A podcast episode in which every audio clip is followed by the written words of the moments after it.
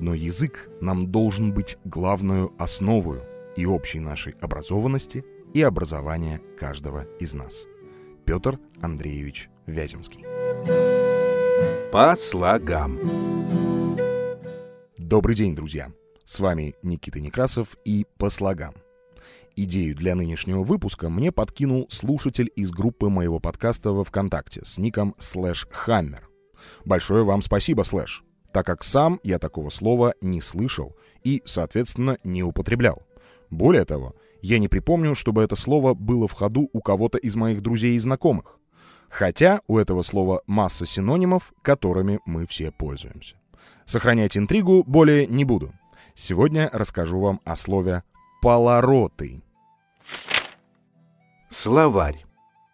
Прежде чем рассказать о слове, хочу немного удивить вас этимологией слова «род». Если обратиться к словарям, то там мы найдем удивительную вещь. Общеславянская основа слова «род» — две буквы «РТ» с твердыми знаками после каждой. Словарь Шанского говорит нам о том, что постепенно в этой основе произошла переголосовка и появилось слово «рыть». Отсюда и слово «рыло» — инструмент для рытья. Другое значение слова «род», согласно словарям, это «мыс». Например, у Успенского находим такой вариант. Был, например, мыс Свинород на Ильмене у Новгорода. Это значило мыс Свиное Рыло. Ладно, Давайте вернемся к слову «полороты». Здесь, как вы можете услышать, присутствуют две основы — полый и рот. То есть, если рассуждать логически, речь идет про пустой рот. А почему он пуст? И просто ли про пустой рот идет речь? Давайте разбираться.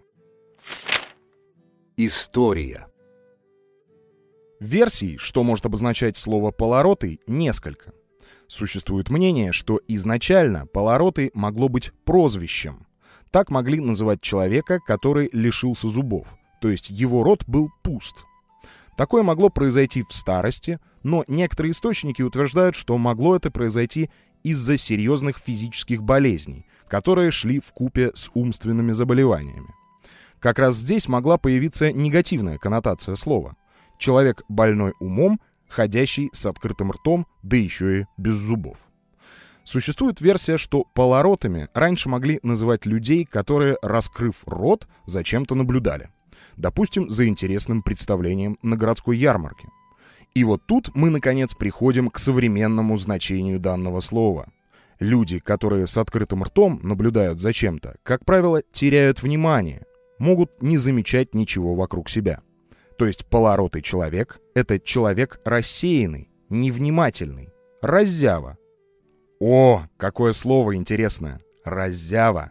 И его, кстати, тоже в наши дни практически не употребляют. Это интересно. Слово «раззява» — это то же самое, что и «разиня». Образованы оба они от глагола «разинуть», который, в свою очередь, образован от глагола «раздевать». Наконец, глагол «раздевать» — широко открывать рот, как бы зевая, образован от глагола «зевать» с помощью приставки «раз». Таким образом, слово «разиня» состоит из следующих частей.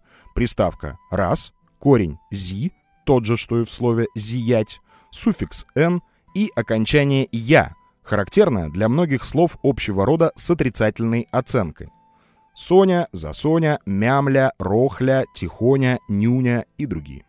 Причем приставка и корень накладываются друг на друга. Если бы этого не происходило, слово бы выглядело как «раззиня». Так оно действительно и писалось до середины XIX века. Ну а значение, вы уже поняли, слова «раздява» и «разиня» имеют такое же, как и «полоротый». По слогам.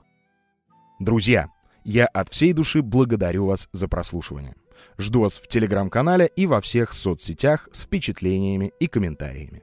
Отдельно хочу сказать, что меня и мой проект можно поддержать донатами, которые пойдут на развитие подкаста. Как это сделать, вы можете узнать по ссылке во всех моих профилях. Подписывайтесь, рассказывайте, ставьте лайки. Давайте быть ближе. По слогам с вами разговаривал Никита Некрасов. Всего вам доброго. По